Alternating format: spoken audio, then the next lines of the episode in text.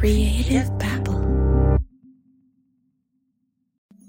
During the Christmas season, Santa sends an elf to every child's home to see if they're being naughty or nice. All day they watch their child, never blinking and never moving, and each night they return to the North Pole to report back to Santa. Who came up with the elf on the shelf? Seriously. Who thought it was a good idea to hide an elf each and every night? It never fails. My wife and I head to the bedroom. I lay down, I turn over, close my eyes, and sit up in a panic. Did you remember to move the elf? Of course I didn't remember. Ugh. Now I have to walk all the way downstairs, move the elf, and each year it gets more complicated. It started with one elf, his name was Elliot. Then the next year they introduced the girl elf.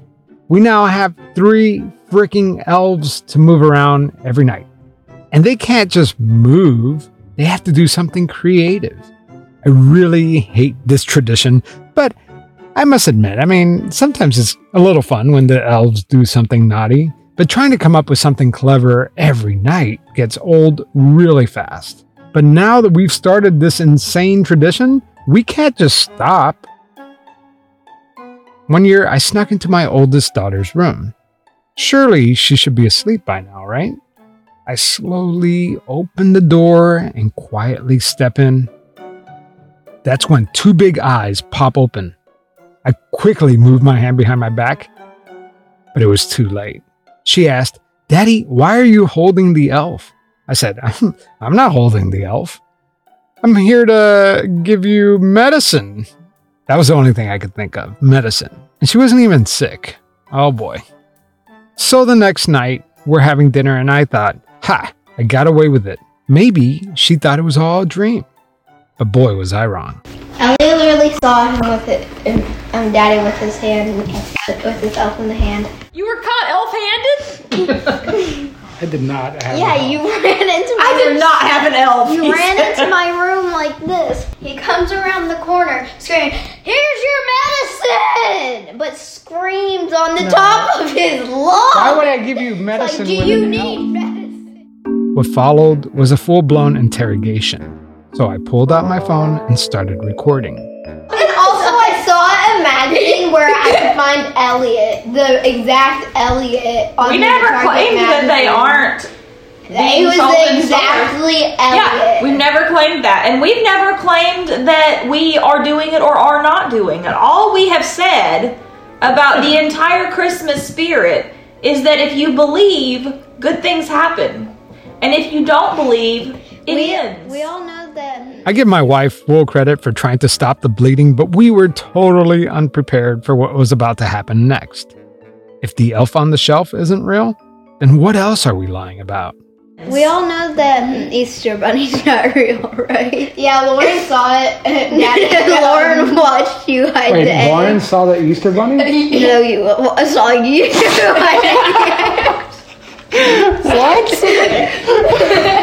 So wait, I'm the Easter Bunny. Lauren was wa- looking out the window and he was hiding at the old house right at the tree, the big tree in the front.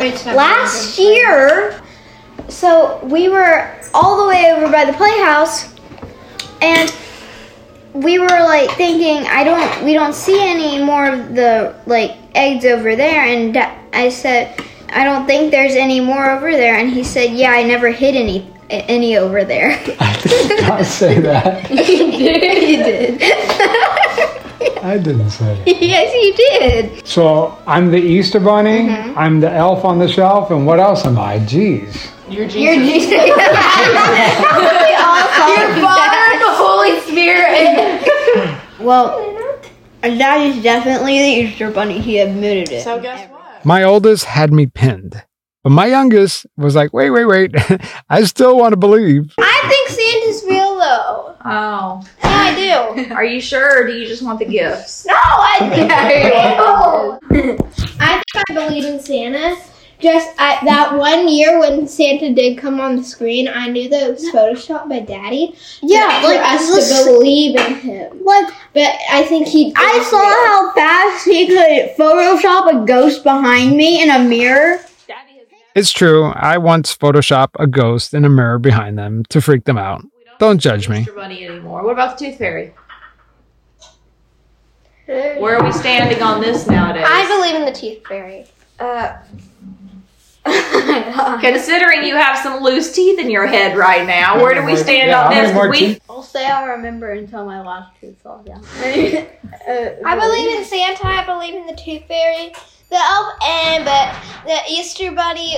Kind of. I believe. I believe. In today's episode, we're going to talk about Christmas cons.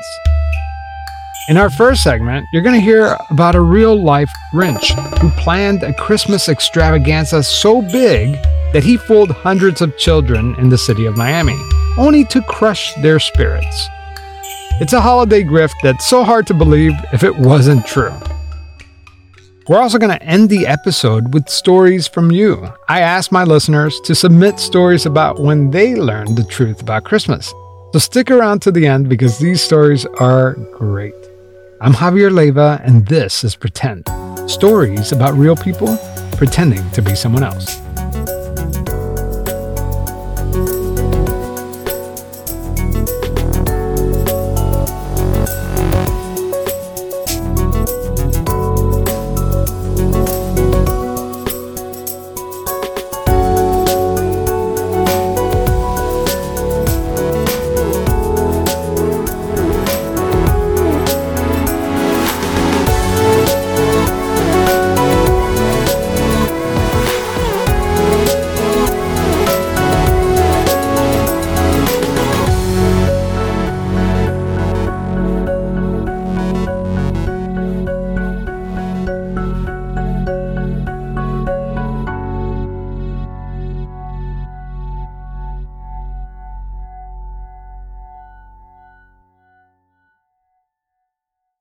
Picture this a foggy evening, the whisper of secrets in the air, and an invitation to step back into the glamorous and mysterious 1920s. That's the backdrop of June's Journey, the game that's been keeping me glued to my phone lately. Instead of doom scrolling on social media, I am actually playing the part of June Parker, a daring detective with a personal mission to solve her sister's murder. And let me tell you, it is a roller coaster of emotions and puzzles. What's to love? Well, first of all, the thrill of hunting for hidden objects. I'm a sucker for these kinds of games.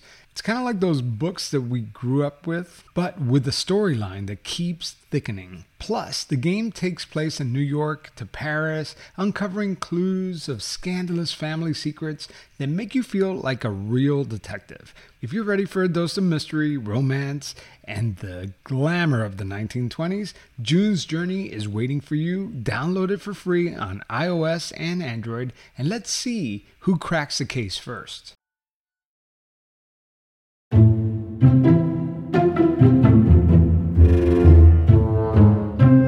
David Ellisor got an idea.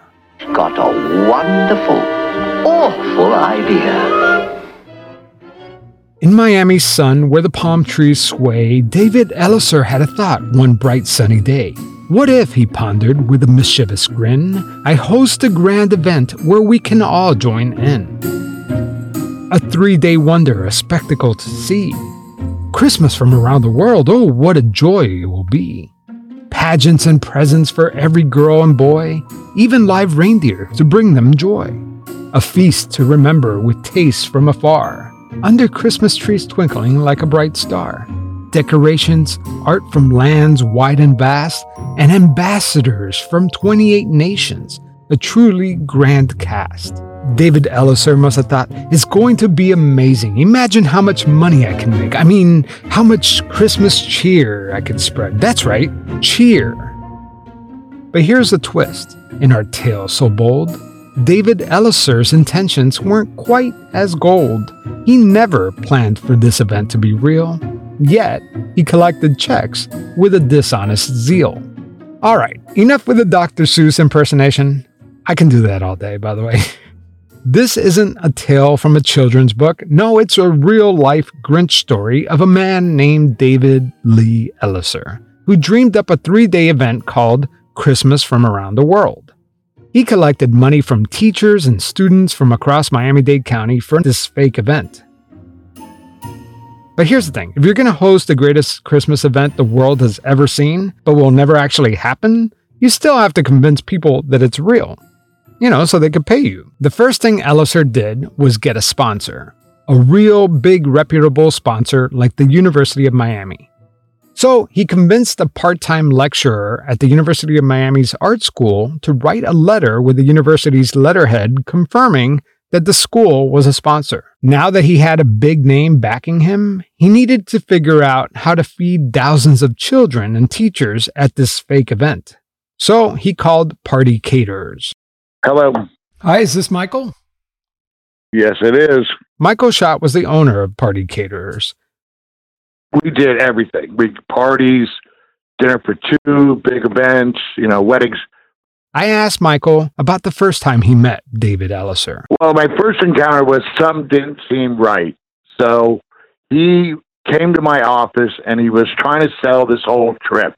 And for some reason, something just didn't seem right with the guy.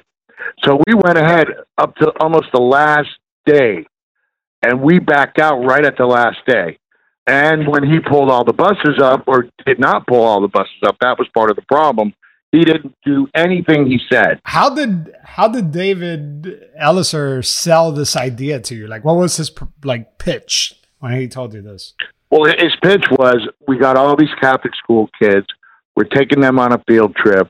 He charged them a certain amount, and then also was doing a box lunch. When he came to me, I said, "Sure, I can do it, no problem." It's you know certain things just didn't seem right with him. So we were kind of sketchy at best. But why would a con artist throwing a fake Christmas party order real food for a party he never intends to host? Did he leave a deposit or anything? No, that was part of the problem. When he tried to give me a check, it bounced. So that there was another thing. I just knew something wasn't right. Why would he get money out of you? I don't. Uh, wouldn't it be? Like, well, he why? was trying to get money as a kickback for for doing the party. You know what I'm saying? Sometimes you get these party guys or um, special events guys, I guess, and they'll throw you a job and they want to cut. You know oh. what I'm oh. saying? Oh, I they see. want a percentage. Yeah, yeah. so not only did he want your service, he wanted he wanted to make money oh, out yeah. of this thing. Correct. Correct. A kickback. That's right. In August of 2003, David Ellisor approached Michael Schott, the owner of the catering company, to offer his company, Party Caterers, the sole concession rights to Christmas from around the world. But that would require an upfront payment. Party caterers' concession rights would include the right to serve alcohol and dinners for the diplomats and $5 lunches to the students who visited the show. David Ellisor even promised Michael Schott 20% of the show's total revenue to ensure that, you know, he wouldn't lose a thing. This wasn't their first meeting. In fact, David Ellisor dropped by Michael Schott's office over and over again asking for more money. Eventually, David Ellisor received almost $8,000 from party caterers. All right, so he has a sponsor and food lined up for his fake event. Now he needs decorations. David Ellisor contacted the Christmas Palace. The Christmas Palace, for those of you not familiar with the Miami area, is a year round Christmas store. When David Ellisor showed up, he pitched the idea to the store's owner that, quote, all the ambassadors from around the world were behind this and supportive of the idea. Ellisor also told the Christmas Palace owner that the University of Miami, the Doubletree Hotel, the City of Miami Fire and Police Department were all sponsors of the show. David Ellisor practically begged the store owner to become a sponsor and to donate Christmas trees and decorations. But the shop owner denied him every time he asked. But you know, David Ellisor is not one to take no for an answer. He claimed on his flyer that the Christmas Palace was indeed a sponsor of the Christmas from Around the World event. And at some point, the shop's owner must have given David Ellisor the Christmas Palace FedEx account number so that I guess Ellisor could send him information about the show. So, what did David Ellisor do with that FedEx number? Well, he used it to send invitations out to the schools, almost $2,000 worth of charges, and the Christmas Palace was completely unaware. With the Christmas Palace FedEx account in hand, David Ellisor mailed out the invitations to teachers at public and private schools all across Miami Dade County, encouraging their students to take this amazing field trip to see the Christmas show. The invitation read, quote, This is a once in a lifetime opportunity to meet 28 foreign ambassadors, view Christmas trees decorated with ornaments from countries and other cultural art exhibits, and receive thousands of dollars worth of sponsored gifts. The cost of the show was $10 per student, made payable to the University Diplomatic Trust account, which, by the way, is an account managed by David Ellisor. Teachers from 23 schools filled out registration forms, receiving tickets for students ranging from third grade all the way to fifth grade. And as you can imagine, everyone thought this was a wonderful idea. But some students wanted more details about the event, so they called up David Ellisor. According to some teachers, Ellisor made the show sound even better than what was on the invitation. He promised that there would be hundreds of lights and characters like Harry Potter going around talking to the kids in the crowd. He promised a hot Christmas lunch, an educational scavenger hunt, even live reindeer. The teachers thought, this is great. What can go wrong, right? Pretty soon, David Ellisor started receiving checks from the schools and deposited it into his university diplomatic trust account. And get this, the school even arranged and paid for bus transportation to get the students to this event. Here's Michael Schott again. They gave him all the money up front. You know what I mean? Oh, Meaning yeah. for the tickets.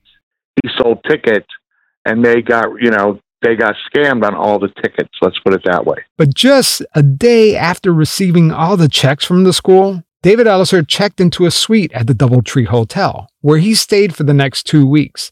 He called up Enterprise Rent a Car and asked them to deliver a luxury Jaguar to drive around town. A few days later, he swapped the Jag for a Cadillac DeVille. So you're probably thinking to yourself, what is the end game here? Great question. I'm not really sure. Because while all of this is going on, Ellisor is still planning the event, or at least telling people he was. David Ellisor met with the convention center manager at the Coconut Grove Expo Center, Gregory Wright. David Ellisor told the convention center manager the same story he told everyone else. He asked to hold the convention center from December 1st through the 5th. Ellisor even left a deposit for $2,500. After securing the dates, it was time for Ellisor to make the next payment for the event space. He wrote a check for $5,000, but the check bounced. At this point, the convention center manager suspected something was fishy, so he told Ellisor that they no longer accept checks. Ellisor assured Wright that he had plenty of money coming in, and a few days later, Ellisor showed up with $1,000 in cash, about $4,000 short.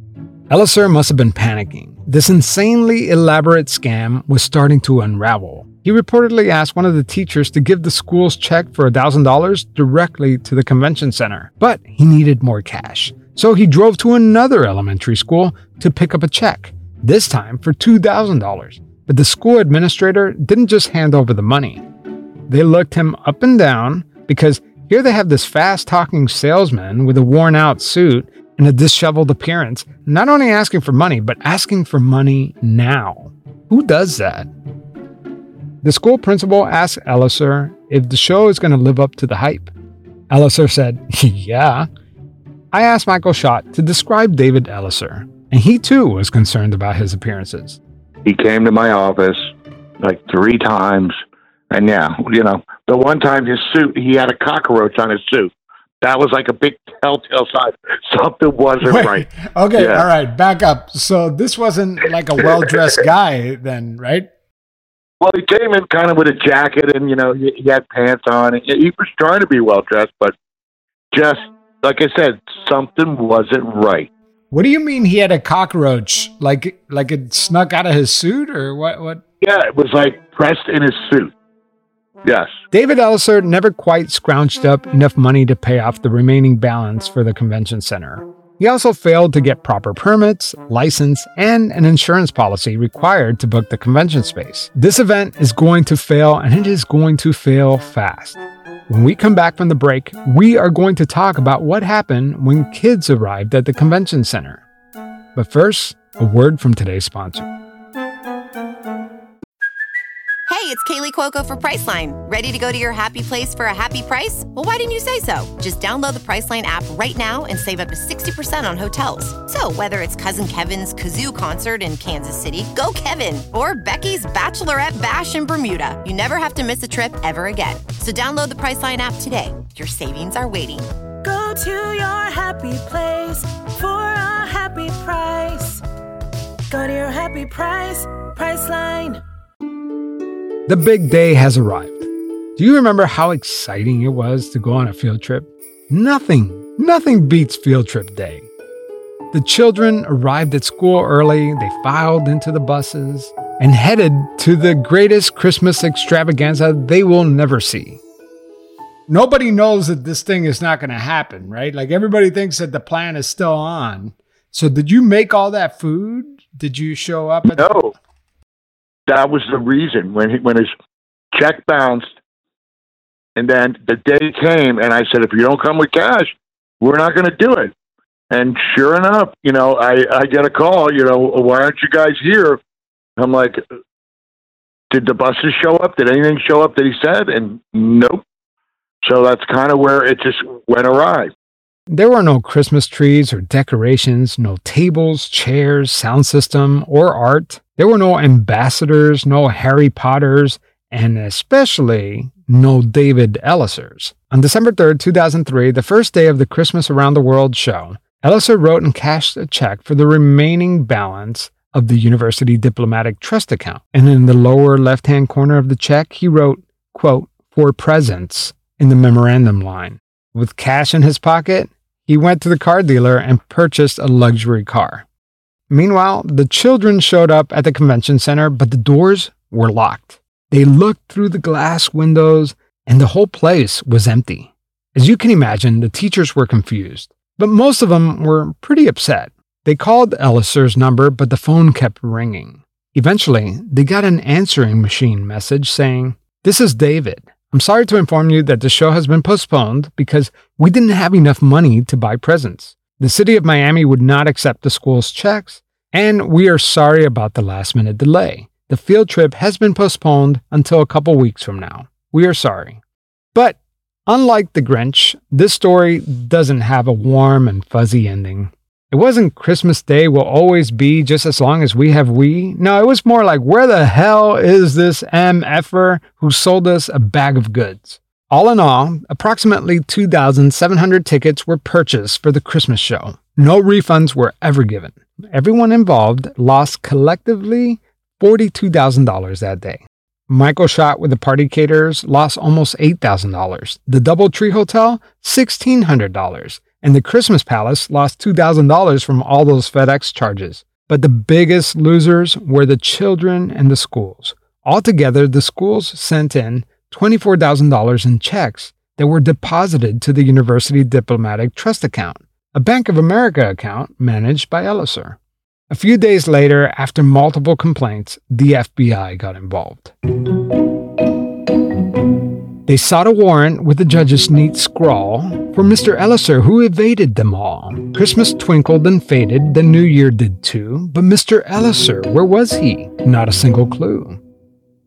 The calendar flipped, as calendars do, from December the last to January anew. 2004 it was where hopes had gone. But Mr. Ellisor, oh, he was still on the run.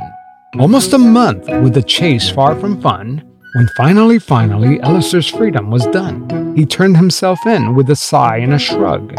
In a world of whimsy, a tale of a hugger mugger snug. So, what did the investigation find? According to the records, David Ellisor wrote checks to himself, his girlfriend, and the part time art professor at the university. There were other charges too. David Ellisor bought groceries, went to the dry cleaners, bought tires, wine, sunglasses, rented blockbuster videos, and had hotel charges on the backs of children and vendors. But let's dig into this hotel stay at the Doubletree Hotel. David Ellisor paid for more than just a place to lay his head. Ellisor charged in room movies to his room. What kind of movies? he claimed it was, quote, rock and roll movies, but the evidence shows that it was actually, yep, you guessed it, porn. Oh, but wait, there's more to this plot. After his arrest, investigators discovered that this wasn't the first time David Ellisor bamboozled school children. He was accused of pulling off the same scheme in California, Missouri, Colorado, and Arizona. Instead of Christmas from around the world, this event was called Washington, D.C. on Tour. The invitation promised students 41 exhibits of art and history about our nation's capital. And just like in Miami, Ellisor canceled the show and was nowhere to be found. The state of Utah fined Ellisor $31,000 for failure to refund the students. At trial, David Ellisor took the stand. He told the jury that he was a private detective, a diplomatic liaison, a show producer, and a guitarist.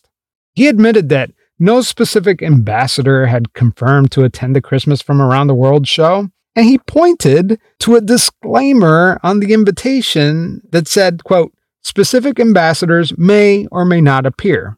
Hmm. but the jury did not buy it. At 52 years old, David Lee Ellisor was convicted on eight counts of mail fraud and was sentenced to more than seven years in prison and was ordered to pay $38,000 in restitution. The court found Ellisor's offense to be so, quote, reprehensible to take money from young, impressionable, and vulnerable children. Children who had the expectation that they were going to attend something very special. The court also found that, quote, Mr. Ellisor had a long track record of engaging in fraudulent behavior. And there is no doubt in the court's mind that Mr. Ellisor would resume his pattern of deceitful conduct in the future if given a mere slap on the wrist. The court was convinced that, quote, given the chance, Ellisor would do it all over again, and that the only way to protect the small children and others from his phony operations is to keep him behind bars. In the tale of David Ellisor, with its twists and its turns, a question lingers as the Christmas light burns. Did his heart, so small, in the end find its way to grow three sizes larger on that fateful day? With schemes and deceptions now brought to light, did he see the error? Did he make it right? Did the spirit of Christmas, with its joy and its cheer, touch his heart and draw honesty near? The truth is, I'm not sure. I've searched federal court case databases, newspaper archives, Google, YouTube. It seems David Ellisor disappeared off the face of the earth. When we come back, we're going to listen to some of our listeners' Christmas con stories. That's after the break. This episode is brought to you by Shopify. Whether you're selling a little or a lot, Shopify helps you do your thing, however you cha-ching. From the launch your online shop stage, all the way to the we just hit a million orders stage. No matter what stage you're in, Shopify's there to help you grow. Sign up for a $1 per month trial period at shopify.com slash special offer, all lowercase. That's shopify.com slash special offer. Our first story comes from listener Liana. So I'm putting myself into my 10 year old mind. I can picture it very clearly. I'd walked into my parents' bedroom to look for a pair of stockings. And mind you, I was 10, but I was also a pretty tall child. So I was about five, five, five maybe at this point in my life. Um, and so I could borrow my mother's stockings. So I grabbed a pair, and when I was digging through the drawer, I noticed a big stack of letters addressed to none other but Santa Claus. So I grabbed the stack of letters and realize that something is really wrong. I run to the bathroom where I know my sister is showering, and with no regard for any kind of privacy, I fling open the shower door and I say, What is this? What are all these letters doing here? And she said, Um, Mind you, she's 13. Uh, remember, we had to rewrite all of the letters to Santa, so I think those are just copies that that mom saved. Immediately, I knew I was being had, and so I made her tell me the truth. I approached my mom. Um, I was devastated and crying. It was it was pretty memorable and devastating. I love the magic of it. I still do. I do it for my kids although we're having conversations about what does it really mean to lead kids on and and allow them to believe in something that's not true. Uh, it's a, it's a struggle for sure, um, but I certainly appreciate the magic that my parents created for me. Here's one from Randy Lafussier. I'm not sure if this counts as a Christmas story or not, although it did happen around Christmas time. My parents had taken us to an A&W drive-in restaurant. I don't know if you had these where you grew up, and maybe they had disappeared by the time you grew up. But these were the old fashioned kind of drive ins like you see in movies from the 50s. You'd drive your car up, and there'd be a tray that you would put into the window of the car, and waitresses would come out on roller skates to serve you your food. Well, we had ordered those delicious tall glasses of frosted A&W root beer floats. We loved those. And when we were going home, my parents took those glasses and put them in the car and we drove away. They had always told us that stealing was wrong. And we were terrified sitting in the back seat of the car because we felt that the police were going to just chase us down and arrest my parents for stealing those glasses. We got home and we begged and we begged my parents to please, please take the glasses back because we didn't want them to go to jail. We didn't know what we would do if they went to jail. So my mother, not wanting to see us crying any longer, said, okay, we're going to take the glasses back. Don't worry about it. They're gone. Roll forward several years, and I was talking to my mom about it, and she told me, we never took those glasses back. We just threw them away. My sister and I were horrified because we'd always been told that the greatest sin you could do in life was to lie. And here my parents had not only stolen those glasses, but they'd lied to us about it. I don't think I ever felt the same about them after that, even though I always loved my parents. Here's Katie Watson with her story. Hi, Javier. Um, I was thinking about the deceptions that we perpetrate around Santa. And I was thinking that myself personally, um, I've got two children, and every year I have to make sure that I've bought different wrapping paper that they haven't seen, so that anything I wrap up in the stocking, they're not going to be like, oh, that's the same wrapping paper that we've got, because then they'll put two and two together. And then last year, um, we went away for Christmas and our luggage was delayed. And I was thinking of all the lies I'd have to tell them about why Santa hadn't come that year because all the stocking stuff was in the luggage. And then I was thinking, why? why do we have to do this? Um, they're getting a bit older now. My daughter yesterday said Santa isn't real, but we had to make her be quiet because her little brother was quite nearby. So I haven't really had that conversation with her yet.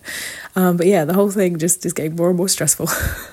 oh well, um, thanks for your great show. Um, hope you have a great Christmas and Happy New Year. Bye. We're wrapping things up with Alana. Hi, Javier. My name is Alana, and uh, I thought I might want to share my story of how uh, my sister and I learned about Santa Claus. So, uh, just for context and background, uh, my sister and I were raised on a 120 acre plot of land in the middle of the country, in the middle of nowhere. This was just to kind of understand that we had a very uh, against the grain type of upbringing. And our mother was extremely pragmatic and practical, not emotional at all, definitely didn't understand the emotional needs of children. So what I remember is that our mother kind of pulling us aside one day and saying, do you know the, the truth about Santa Claus? And we said, no. And she said, well, Santa Claus isn't real. Uh, I'm the one who's been doing all of that work. And she gave us a book I wish I knew what book this was. I wish I could track it down.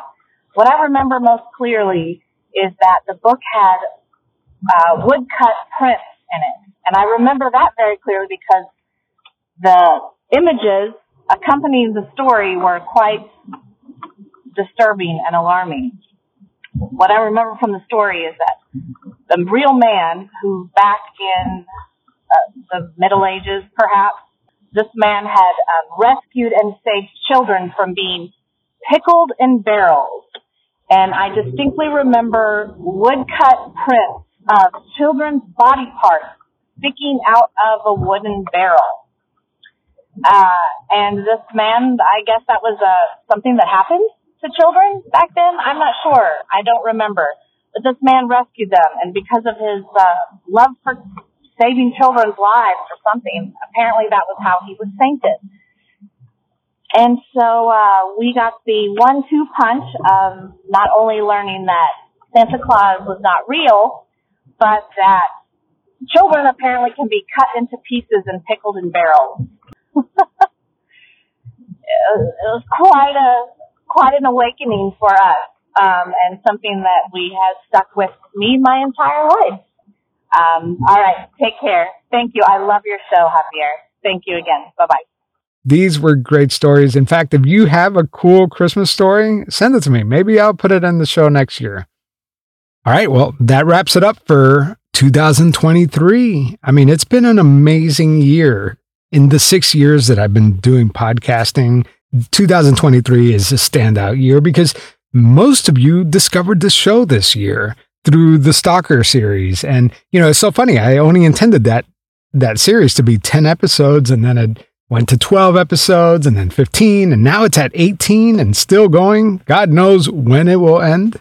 I'm just so happy that all of you are here supporting this small show. You know, a lot of you think that I do this full time and I don't. I actually have a real job with real responsibilities. And so this is just my hobby. And it's a really, really time consuming and hard hobby. I spend lots of nights, lots of weekends at Starbucks working on this for you, but I don't do it alone. I, I have an editor now, uh, Puna Shinoy, who is amazing. I have an assistant producer. Her name is Audrey Gibbs. She is phenomenal, and you'll hear more from Audrey next year. This has been a, a, year of many firsts. You know, I've actually taken on social media, even though I hate being on camera. I've been doing a daily video every morning on Instagram, TikTok, YouTube, Shorts, and Facebook. And it's pretty cool because that's where I get to talk about the episodes that didn't quite make it on the podcast and actual, actual stories that I'm researching right now like the woman from New Hampshire, Lisa Landon, who pretended to be a prosecutor in order to drop the charges against her. Yes, that really did happen. She did this three times. I'm completely fascinated about this case, so I've taken on to social media to talk about it. So you're seeing a podcast in the making. 2023 was also the year that John Taylor and I wrapped up season four of Criminal Conduct. Can't believe that we've been doing criminal conduct for almost four years now. And we are working on season five right now. It takes place in Vegas. It has strippers, wrestlers, the mafia. I mean, what, what more can you ask for? That's coming out real soon next year. And also, this was the year that I started my third podcast, as if two podcasts weren't enough, but Ponzi Playbook is my third podcast. I host it with Neil McTie. That show is supposed to be a business podcast for a whole different audience, but it is really fun. I hope you check it out. I have more fun putting together the Ponzi playbook than I do pretend and criminal conduct combined. It's just been a great year, and I just want to thank all my Patreon supporters, my Pretend Plus supporters, my regular listeners. You know, you don't have to support the show monetarily. I appreciate those that do because honestly, we couldn't do it without you. But the fact that you have been sharing the podcast with your friends means the world to me. And as as long as you are enjoying it, I'm going to keep doing this. I still think it's a lot of fun. I always think I'm going to run out of ideas one of these days, but I never do. So please have a wonderful holiday, whatever you celebrate with you and your family. I just hope that you guys have some time off, some time to rest, and I really appreciate every single one of you. I really do. Happy New Year. I will talk to you in 2024. Creative Babble.